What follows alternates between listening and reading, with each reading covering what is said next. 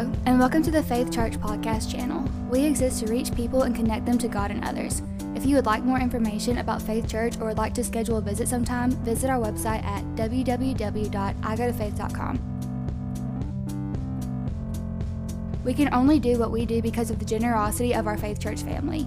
If you would like to contribute to our ministry, you can do so by visiting our website at www.igotofaith.com and hit the Giving tab or you can text the amount of your contribution to 256 483 4991. Both of these options will send you to a safe and secure server. Your giving is much appreciated.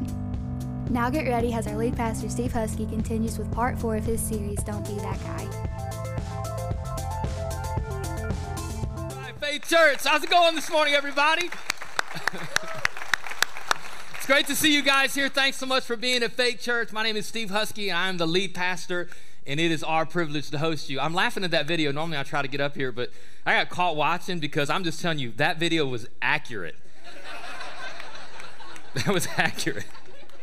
Hey guys, listen, man, again, it's great to have you here. As always, our desire is that you'll not just sit in a service, but God will find his way into your heart. So I just encourage you, if you haven't already in the worship, just open up your heart. We just believe that God loves us. The Bible makes it clear Jesus revealed that God is not just a distant God up there somewhere, disengaged from humanity, but he made it known that God is our heavenly Father. He loves us, he cares about us, he cares about where you're at, what you're going through, what you're facing. Promises to give us grace and strength and hope and mercy. And so, wherever you're at, if you're new to church, if you're just kind of seeking, or you've been here a long time, my heart is to tell you that God would just invade your life and invade your heart, and you would get filled and changed and renewed with God's grace and God's presence. Amen? Amen. Come on, let's one more time give it up for God. so, we started this series a couple weeks ago entitled Don't Be That Guy. And again, it's just kind of this cultural term, this tag of a way when people are acting kind of a fool, when they're outside of what's acceptable, what's culturally cool or relevant. This tagline, hey, don't be that guy. Come on, say that. Don't be that guy. You got to highlight, you have to emphasize word. Come on, one more time. Don't be that guy. And we've talked about just some different characters that we find in Scripture that it's obvious right from the way the story's told that that's not who we want to be. That's not how we want to behave. It's not how we want to live. And some stories that Jesus had told, some characters that we find in the Old Testament and New Testament. And so today, we're going to continue this series. But let me just ask uh, everybody, I know a lot of us in this room because we have hundreds of kids each and every week in the back. I know a lot of us here at Faith Church, we have kids or we have kids that are grown up. And I know it's hard, it's difficult raising children. There's so much information we have to teach them, right? And we hate it when our kids get out in public and they forgot what we taught them, right? It's so embarrassing. It's like, you know better than that. Psh, no, I'm just kidding. Don't smack your kid in public. Anyways, so, you know, man, there's all this stuff that we have to teach them. We got to teach them, right, how to eat. Right? You just don't sit down and have a meal. You got to tell them, like, no elbows on the table, sit up straight, right? Don't don't chew uh, don't um, don't chew with your mouth open. Don't talk with food in your mouth, right? There's all these things, and I'm just I'm glad because a lot of you you've learned that, and I've eaten dinner with some of you, and I'm glad you picked that up and didn't chew with your mouth open. Uh, right? Because someone taught us that. Our parents took responsibility to teach us like how we eat. They taught us how we meet. That when you meet somebody, and this, these are things that I've tried to pass on to our kids. That when you meet somebody, you look them in the eye, you shake their hand, right? If you're especially their guy, you put try to put something out. Don't try to break someone's hand. Some of you guys feel like like if you break someone's hand, you're a real man. Like, like just shake the hand, don't break the hand, right? But talk to them, especially right when you're young. It's awkward, but we try to teach our kids when someone speaks to you, speak back. You you open your mouth, let them know that you're there. Leave a good impression on somebody, right? How you treat people. You want to treat people the way that you want to be treated, right? You want to you want to be nice to people. You want to share with people. Like these are all things when you're young kids, you just didn't learn naturally. Someone had to teach you these things. There's a lot of like kind of rules, a lot of things to navigate in culture that somebody has to pass on to you, that someone has to make sure that you know so you kind of fit in culture, that you're not that guy, that you fit in society. There are some other rules, right? Good sportsmanship right? If you lose, be a good loser. Don't just be, a, anybody can be a good winner, be a good loser. I think we're losing that one in this culture, right? Uh, parents, especially. Um, there's all these things that like we need to learn. Here's one. This is this is a big one, and this is this is so important. Is uh, you got to respect people's privacy, right? When you're a young kid, your parents tell you knock before you enter a door. Because I'm just telling you, there's some things you can't unsee. Woo! So here's one though. There's there's a lot we could talk about, but here's one I think probably is the easiest. It's the most recognizable. It's the one probably we work the hardest, and it's these it's these it's these magic words, uh, please and thank you. Right? Please and thank you. They're the magic word. And here's what I want you to know right on the front end that please and thank you are not automatic. They're learned behaviors. Right? Nobody just comes out automatically um, grateful. You have to teach that. You have to encourage that. You have to remind that. Tell them thank you. Tell them please. Tell them thank you. Tell them please. We have to be reminded ourselves. And so I remember all these things that I'm sharing. I'm not sure maybe what the rules and the manners were that you were taught as a kid, but all the ones I'm talking about, those are all the things that my parents and more tried to instill in us as children. And I remember it's things that we learn. I remember as a young kid, I had a birthday party, and when the birthday party was over, my mom didn't just buy a pack of invite cards, she bought a pack of thank you cards. We invited people when they showed up. I had to sit down, I was probably eight or nine years old, and I had to write a thank you to everybody who came because it was important that we express a gratitude and a thankfulness for those who came. And that behavior, right, it, can, it carried on. I remember graduation. It was kind of a tough, a tough dig because I hoped a lot of people came because I hoped I got a lot of money, right? Come on, somebody. But the more people that came, the more cards you had to write. So it was like, ah, I hope a, just a couple people come and give a lot of money. Like that would have been, that'd have been perfect. But right when graduation party was over, I graduated high school. I remember sitting down, writing, handwriting every single person that came, every person that showed up, every person that brought a gift, writing a card. And it didn't, it's not something I really wanted to do. It's something that was encouraged. It's something you should do. And it's something that I had to learn as a young kid, and I continued on. Still today, I think it's important that we are people of gratitude. That as we live in this world and people help us and people come alongside of us, that when you have opportunity to thank, right, people who are part of, of, of first responders, did you thank police officers? We thank people who are EMTs and firemen. I think we ought to thank people who are good to us. We ought to thank our parents who are a blessing to us. We ought to thank, come on, there's a lot of people that we should be grateful to. Isn't that right? Can anybody here think of somebody today that you should be grateful to? And again, that thing is this, right? People don't know our hearts, but they hear our words. So we have to be intentional to go out of our way to remember what we learned and say, please and especially thank you to the right people at the right time. But here's the question, here's where we're going to go today. Does it matter or not if we say thank you to God? Now, let me just kind of hang here for a minute because First of all, I mean, maybe there's some things happening in your life that maybe you don't recognize as God, that maybe you're not really sure, like God's in that, is God a part of that? And if you're here and you're a God person, you're a Christ follower, you love God, and you recognize, hey, God's been good to me, God's blessed me, God's made some things happen in my life, does, do we really have to say it? Because even though people don't know our heart and we have to say it, God knows our heart, doesn't He? Right? Over and over, Jesus it made it clear in the gospel that, that he knew the thoughts of men, he knew he knows our heart. So do we have to say it? If God knows our heart, do we have to really say, Well, thank you? And I think what you're going to find today is that when you look in the New Testament, we're going to look at a story today. I think what you're going to find is that Jesus not only hopes, but he expects us to be people of gratitude.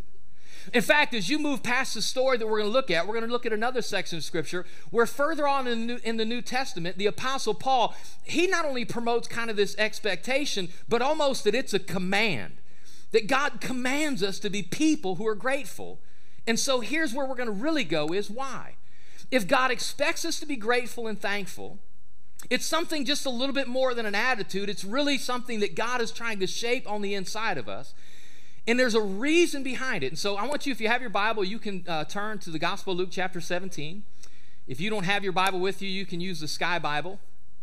And it'll be up here. Luke chapter 17 is a story, kind of cool. Here, jump right in. Luke chapter 17, verse 12, it says this As he, Jesus, entered a village there, ten men with leprosy stood at a distance. So, right away, Jesus, kind of like what happened a lot, Jesus would walk into a village, he would walk into a town, and people would kind of swarm him. People would show up where he was. People wanted to be where Jesus was at. And as he shows up, these 10, the Bible says 10 lepers, and they're standing at a distance, right? They're seeing Jesus coming. And this is just important. Leprosy was a huge deal in this time. It was a big deal. It's not a big deal today.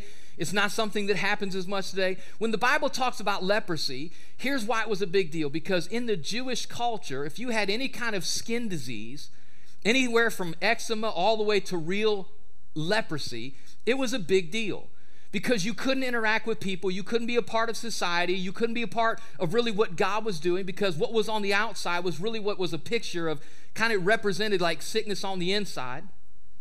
And so the deal was that these guys that they had leprosy and it wasn't just what they had, it's what they lost.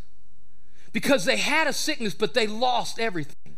Because when you were a leper, you had to stand at a distance. You couldn't be around family anymore. You couldn't be around, around friends anymore. You were an outcast of society, right? They were the, they were the modern day walking dead. When you see somebody with leprosy, probably these 10, they had bumps and swelling, probably sections on their ears and their face and their fingers and their toes probably were falling off and rotting. There probably was a stench and a smell. And it wasn't just a physical hell, it was an emotional hell. It wasn't just that they were sick, it's that they were again separated. And the Bible tells us this in the Old Testament, in God's law, about how to handle people with skin diseases or leprosy. Check this out.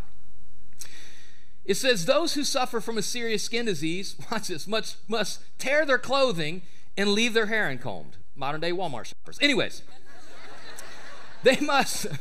I wasn't sure if I should drop that one. And, I probably won't for second service. Anyways. but you all know it was funny, right? Watch this. So, so these guys, watch, it says, and they must cover their mouth and call out, unclean, unclean. So you could see by looking at somebody, by this disheveled, intentional, ripped, tattered look, that you would never want to get close to them because you didn't want to catch the disease they got because not just not just you didn't want what they had. You didn't want to lose what they lost. You didn't want to lose society. You didn't want to lose friends. You didn't want to lose the connection with god. So it was on people with this skin disease it was on people with leprosy to make it very plain very clear in the way they dressed the way they carried themselves and the way they shouted that they were leprous that they were outcasts and go on the next verse, it says this And as long as the serious disease lasts, they will be ceremonially unclean, which means they couldn't go to church, they couldn't go to temple. They couldn't have a God experience that everybody else was having. It was up to the local priest and the local synagogue to tell somebody you're unclean and at that time, if you got a skin disease, if you got a rash, you got athlete's foot, if you had a breakout of eczema, whatever it was, the priest would look at it. He would set you aside for eight days, and then he would re examine you. If you were any worse, then you were considered unclean and you weren't allowed around until that thing cleared up. And if you had real hardcore leprosy, the chance of that clearing up was not going to happen. You were going to die an outcast. And the Bible says this they must live in isolation, in their place outside the camp. So here's the picture 10 guys that have really the only thing they have in common is the 10 guys around them because they have found some connection in the compromise of their life. They have found friendship in the difficulty, but they've lost friends, family, everything that was important. Again, they can't have any kind of connection with God. They're totally on the outside. And the Bible says this as Jesus is walking in, listen to this, and these 10 guys, they see Jesus. Next verse. It says they're crying out. I want everybody to read this with me Jesus, Master, have mercy on us. Come on, every voice. And I just want to challenge you because maybe you're going through something today, and this is just a really great prayer. I just want every voice. If you're watching at home, I just want you to lift your voice at home. I want us to say what they said Jesus, Master, have mercy on us. Now, the reason this is so cool is because notice they didn't just say, Jesus, have mercy on us, or Jesus, help us. They threw in this word, master. This word master is this word, and basically it means chief commander. He's the general. He's the general of what? He was the general of sickness. He had authority over every sickness. He had authority over every disease. We read over and over again about this guy named Jesus in the New Testament, that he was the Son of God and he demonstrated who he was because there was nothing greater than who he was. Every sickness, epilepsy, blindness, deafness, lameness, no matter what Jesus came across, Jesus was greater than. And I just want you to know because he's the same yesterday, today, and forever, what you're going through, Jesus is greater than. He is still the chief commander. He's over your sickness, He's over your circumstance, He's over your struggle. He is still Jesus. And that's why we can cry out, Have mercy on me. Have mercy on what I'm going through. But here's what's so cool about this is these 10 guys, remember, they weren't connected. They didn't have any friends. They couldn't go into town. They couldn't go to Walmart and go shopping. They couldn't do anything. They were always at least 200 feet away from anybody else. So, how did they know Jesus was the master over sickness? How did they know to call out on Jesus? Some people could argue and say, well, they've seen things that Jesus did. I would disagree with that because if they ever seen that Jesus could do something, they would have been the first ones to call out. And he wasn't just master over a handful of things. Here's what I believe with all of my heart is that there were other people that experienced the power of God in their lives. There were other people who were in desperate, difficult places, and God showed up and touched them, and God showed up and healed them, and God showed up and changed their life. And here's what's why this is so important. I believe when you have a radical encounter with God, you want to tell other people about it. And I believe that these 10 heard people sharing their story. You say, well, how could you hear a story from 200 or 300 feet away? It's because when you're excited about something, you're loud about something. I'm not quiet about things I'm ashamed about. I'm not quiet about things that I don't care about, but I'm loud about things that I'm passionate about. That means there were enough people sharing enough stories about what Jesus had done that from over 200 feet away, these 10 people found out that Jesus is the master. Here's why this is important is because part of the core values here at Faith Church is we want to reach people who are far from God. And I believe the way that we're going to do that is for every person in this room, and this is one of the things that we talk about in Grow You, is that if you'll take a personal responsibility to share your story.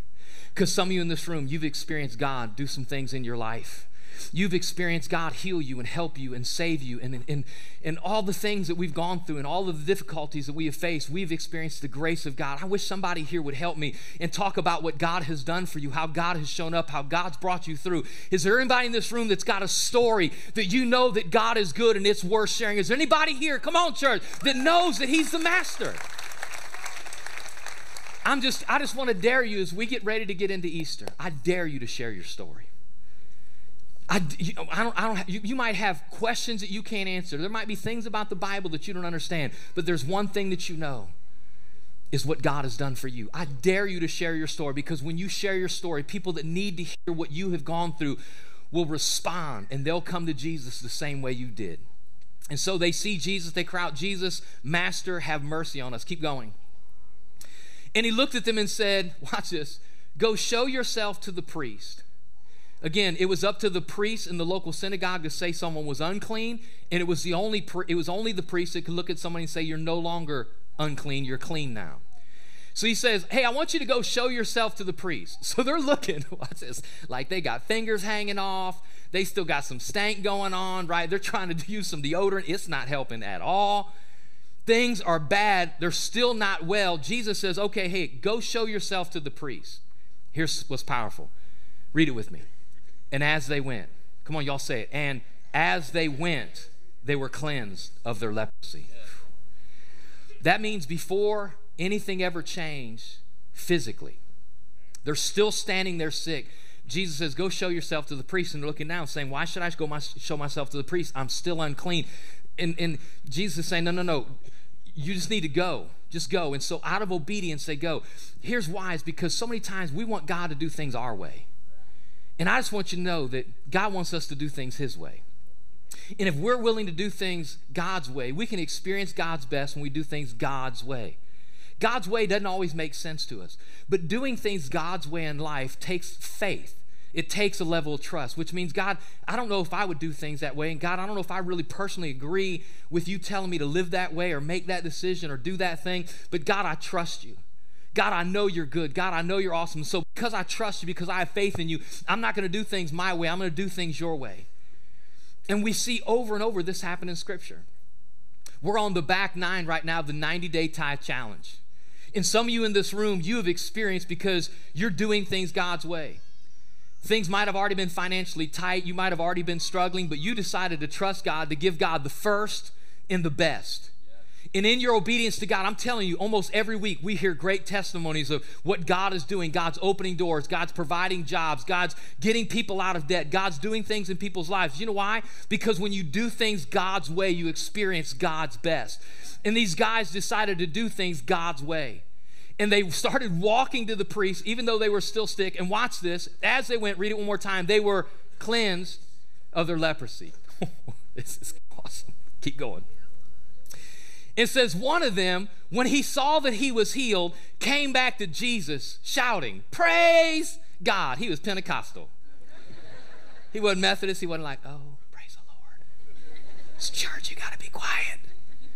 Right? He came back he might have been speaking in tongues. I don't know that he's excited. So imagine this they're sick, all 10 of them, they leave Jesus. Jesus said, Go show yourself to the priest out of obedience, out of faith, of not doing things their way, but God's way. They're walking. All of a sudden, he looks down, and we don't know again everything that was wrong. I'm just guessing maybe some digits grew back. I'm guessing maybe some, some skin filled in. I'm guessing at least the stink went away. Flies disappeared. I don't know what it was, but all of a sudden, he looked down and he's like, I'm not sick anymore. And his immediate response, watch this, was to go back to Jesus. And he's shouting, Praise God. Keep going. And he fell to the ground at Jesus' feet. Come on, shout this with me, thanking him. Say it one more time, thanking him for what he had done. And this man was a Samaritan. Here's what I want you to know today is you have to give Jesus the position of recognition. Give Jesus in your life the position of recognition.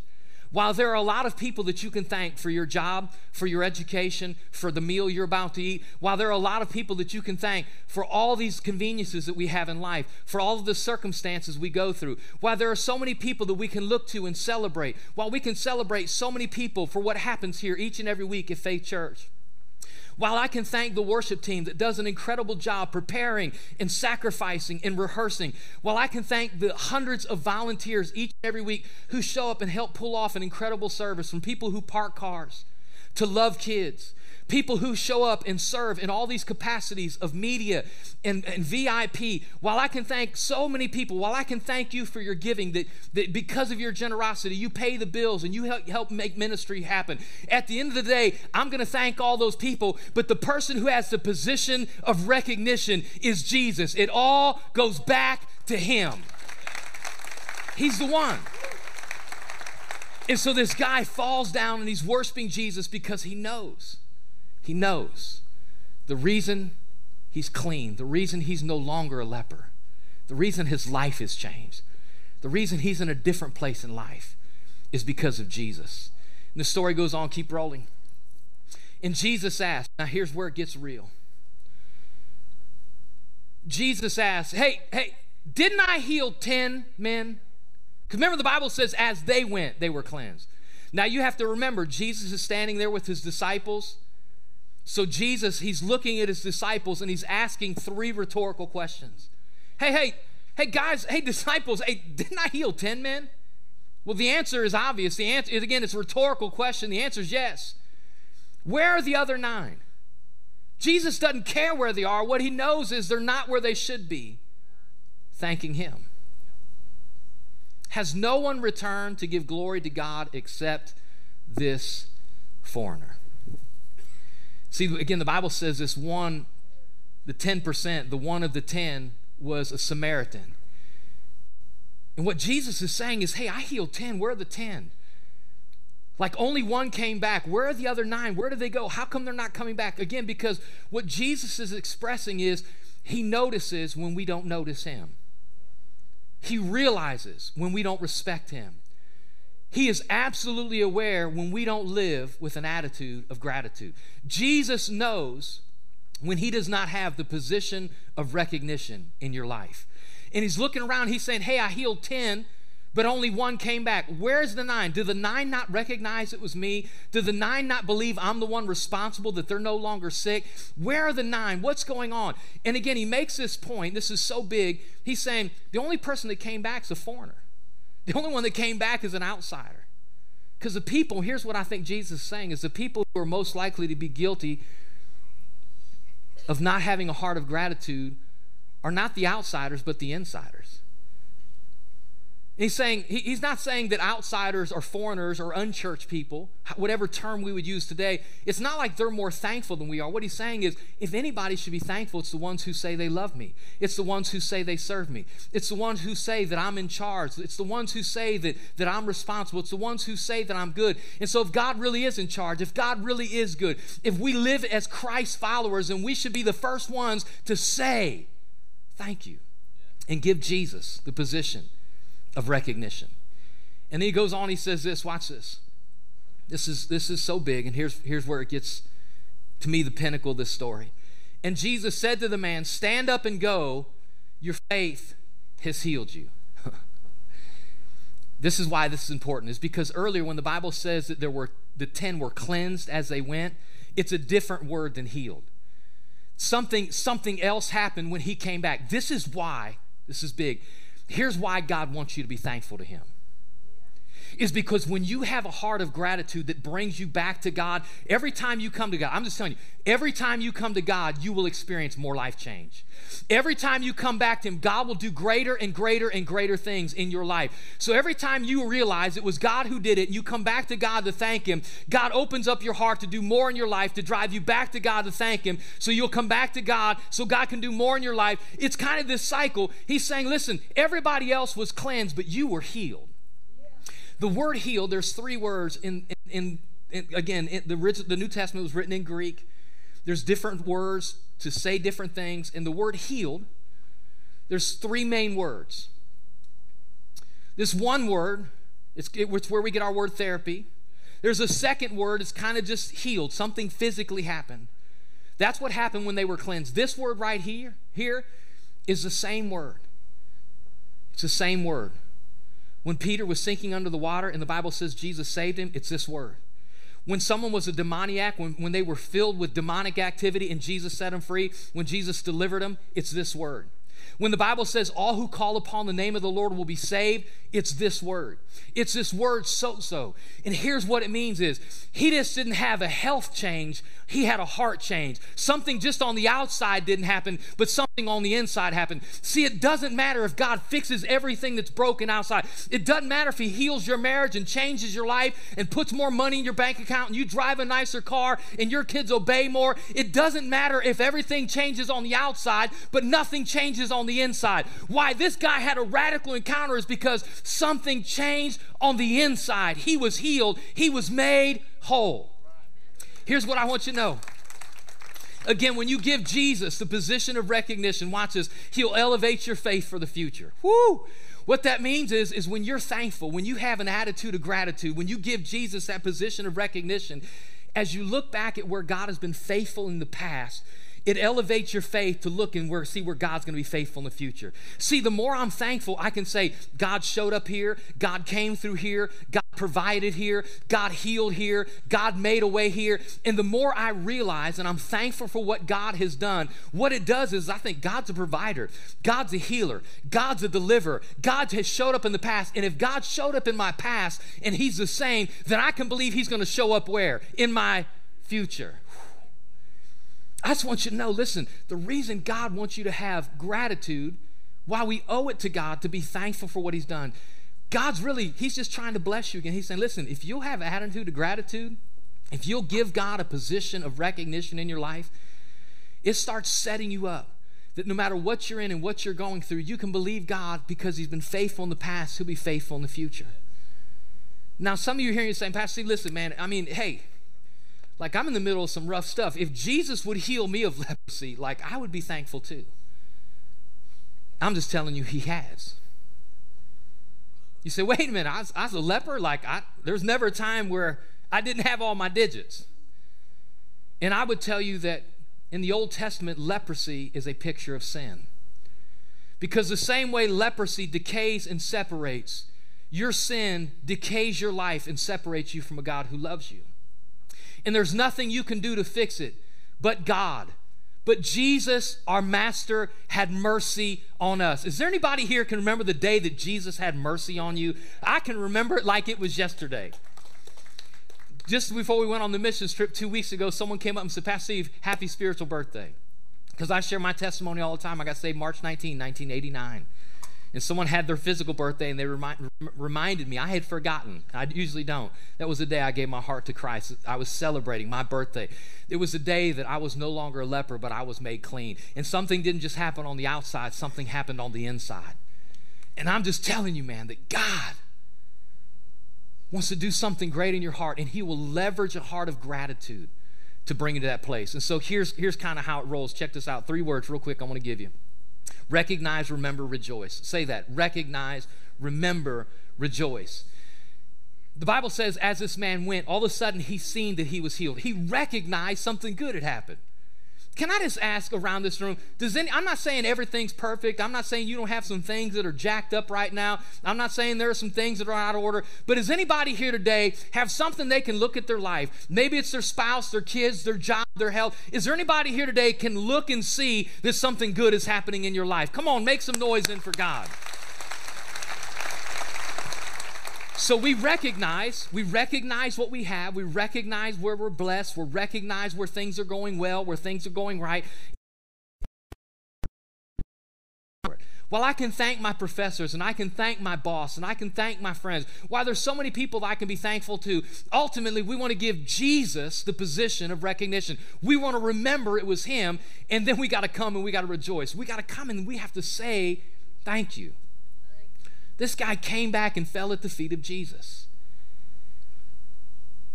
And it's not just remembering stuff.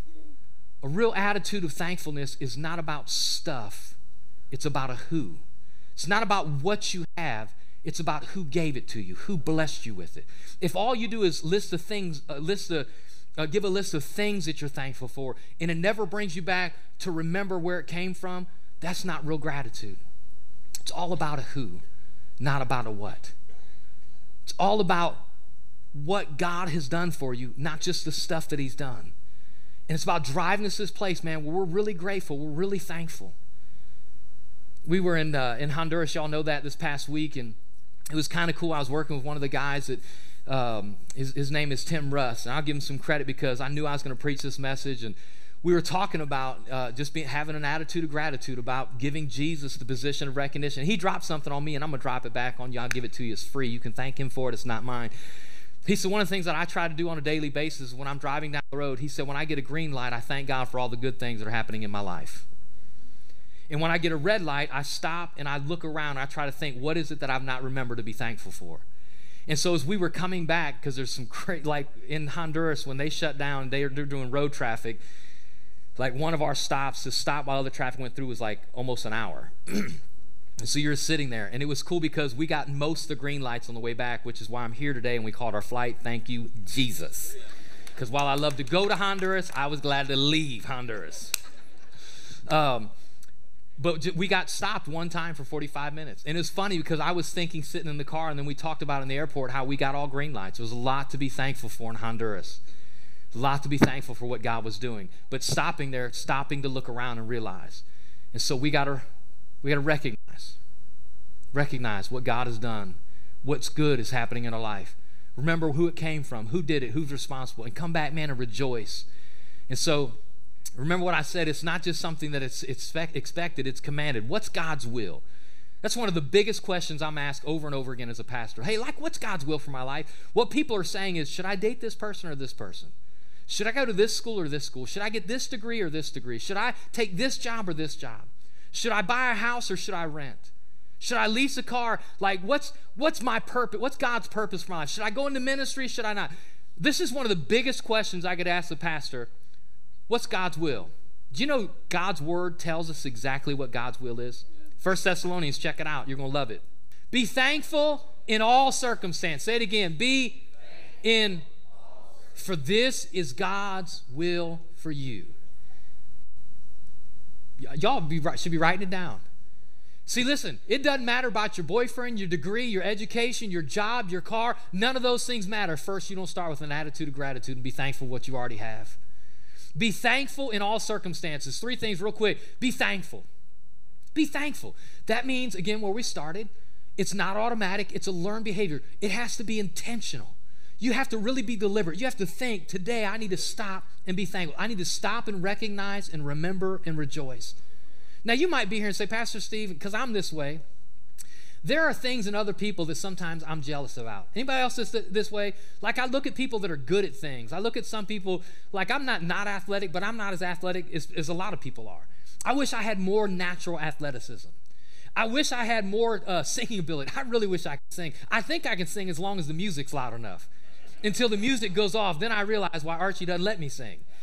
Right? There's some reasons because I, I like I look at other people, and maybe you're here and you're saying, Pastor Steve, like I'm not just an outgoing person. Like I'm not never to be the guy. I just want you to know, you have to work at it. You can be the person who's thankful. You can be that person if you're intentional. And the Bible gives us lots of ways. You know, when you sing, the Bible tells us in Psalm 34 that's part of our, grat- of our gratitude when you sing. So if you show up and you say, I'm not, not a singer, what you're saying is, I'm not a person with an attitude of gratitude. Because I'm just telling you, singing is part of the way that we recognize that God has been faithful in our lives. When you serve, the Bible tells us in Hebrews 13 that part of the reason we serve is to express our gratitude to God. When you're tithers and givers, you're not just paying bills and buying buildings and remodeling lobbies. You're saying, God, I'm thankful that you're my provider. And I trust you with everything I have because, God, you've been faithful in the past, and I know you'll be faithful in the future. Prayer stopping and talking to God. Again, I ask the question, I'll give the answer. Doesn't God know my heart? He does know your heart. But He still mandates that you say it. God knows if you're sorry if you sinned or not. He knows.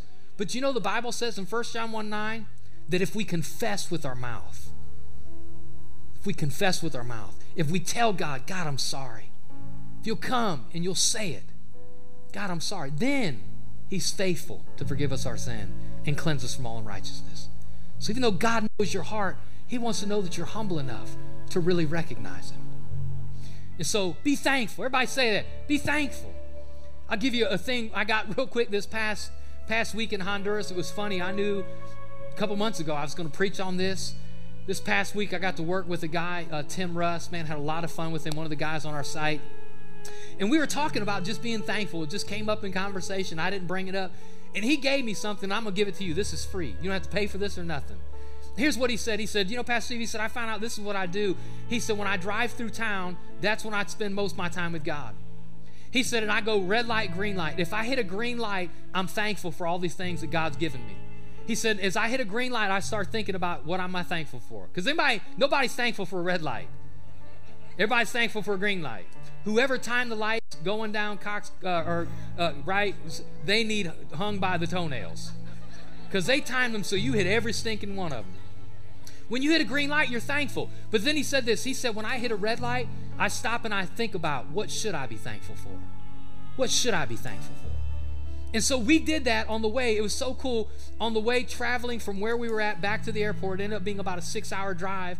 There was a lot of traffic. It wasn't red and green lights, but it was stop traffic and flow traffic. It was kind of cool because we would stop and just thank God. Like mentally, I was thinking about what He said. And when you have free access, man, just praise God for what He's done. But be thankful. This week, be thankful. This week, be thankful. This week, just be thankful in all circumstances. Everybody say all circumstances. Now, I don't know about you, but there's a lot of circumstances I'm not thankful for. The Bible doesn't say be thankful for all circumstances, but in all circumstances, which means this a lot of times we're thankful if it worked out. I'm thankful if I got the job. I'm thankful if I got in the program. I'm thankful if I got a raise, which means we're not thankful unless it works out. And I'm just telling you, it's not our circumstances, but it's God's character that drives our attitude of gratitude. I just know that if I'm in a bad circumstance, while I may not like the circumstance I'm in, I know I'm not in it alone, but God's with me. I know God is good and God's working it together for my benefit. And, and, and again, it's saying, don't just be thankful in all certain, but be thankful while you're in the middle of it. Like right in the middle. Pastor, you tell me I should be thankful for cancer? No. Should we be thankful for terrorist attacks? No. Should I be thankful that my kids are living wheels off? Man, I've not seen them. Son's addicted. My daughter, man, she's I'm not saying be thankful for those things, be th- and right in the middle. Because while God determines what we go through, you determine how you go through it. And when you walk through it, again, watch this with an attitude of gratitude, putting Jesus in the position of recognition. God, you've been, I don't know why I'm in what I'm in. I don't like what I'm in, but God, you've been faithful in the past, which means, God, you're going to bring me through because you're going to be faithful in the future. And thankfulness, man, it changes and shifts what you're going through. It changes and shifts what's in your heart. Listen, we don't need an outside change, we need an inside change. And that happens with thankfulness. I remember several years ago we went to um, uh, went to Disney, and I've talked about Disney. I've been there one time, and that's enough. Come on, somebody. I know some of y'all got tattoo, and you go back like three times a year. Once was enough. And we got there, and it was kind of cool. You know, our family was there. We were there with some friends. But the very first day, first morning there, we wake up, and I had bought some new shoes for Disney because there's every like every reason is a good reason to buy some new shoes. So I bought some new shoes, and I had not tried them on. I, I figured they fit; they're my size. So the morning comes, I put on these shoes, I strap them up, and we start walking. And everybody knows Disney, you got to walk everywhere, the kids everywhere. It is like it's the Department of Motor Vehicles for Children. That's what Disney is. And so we start walking, and we got to walk forever to catch this tram. And my first step, as soon as I start walking out the door, I can feel these shoes are rubbing on my heels. In every step, I'm like, man, this don't feel right. But we're already left. I don't want to hold everybody up. So the further we walk, the more miserable we get. But I don't want to turn back because I don't want everybody waiting on me. But I reach this place where I'm like, I cannot walk like 10 hours in these shoes. So I told everybody, guys, you got to stop. I need to run back. So everybody's got to wait on me. So and I hate people waiting on me, and I hate waiting on people. Y'all, some of you need to write that down. So I run back. By the time I get back this truth, I got I take off these shoes. I got huge blood blisters on the back of my heels. So I put on new shoes. My feet are sore. It's like early, but it's already getting hot outside. Lines of kids. Like I'm miserable. And I'm the kind of person, if I'm unhappy, I'm making everybody unhappy. We're going to be unhappy together. And so, like, I'm telling you, I'm not enjoying anything. Every, it's like popsicle. I want popsicle. I want some ice cream, Dad. Wait, that's nine dollars and fifty cents for. Like, is there gold? Is there money in the bottom of that ice cream cone? Like, what is in? Did Mickey Mouse make the snow cone? That's so every. And so I'm unhappy about everything. And that night, I got back, and I remember thinking, like, listen, a friend of ours blessed us. He paid for the trip and let us go. I'm there with my friends. I'm there with my family. I'm there in the happiest place on earth, supposedly. It's beautiful weather. Everybody's there having fun. And I'm miserable. Do you know why? Listen, psychologists have done study, and the power of the negative in our life is always greater than the power of the positive. For example, losing $50 hurts more than finding $50 feels good. And so it just takes something negative to throw us off. And I just determined that night God, you've blessed me with a free room. I'm at Disney World hanging out with my friends in great weather. I got my kids with me, my wife with me. I got my health, and I'm complaining because I got some sores on the back of my feet. Are you kidding me? And I just decided I'm going to have an attitude of gratitude because God's good. And it's just changed the rest of the week. I probably had a little attitude some, but y'all, y'all feeling me. And so here's what I want to tell you. We're going to close. Listen, right here. If there's something that you currently have that you would pray to have if you didn't have, you should be thankful for it now. Man, I wish I had a house. God, I wish I had a job. God, give me a job. Man, I wish I found someone who loved me. God, I wish I had my health. Man, I, there's some people who don't have kids. God, I don't have a kid. Wish I could have some kids. Most of you in this room got everything I just named. There's something that you have that if you didn't have, you would pray to have, you should be thankful you got it right now. It's not just about being thankful, it's about coming back to the one who gave it to you. And the more you come back to Him, the more you encounter who He is, it changes how you see where you're going. It's like God set us up that if we'll just have an attitude of gratitude, God says, I'll get you through even more.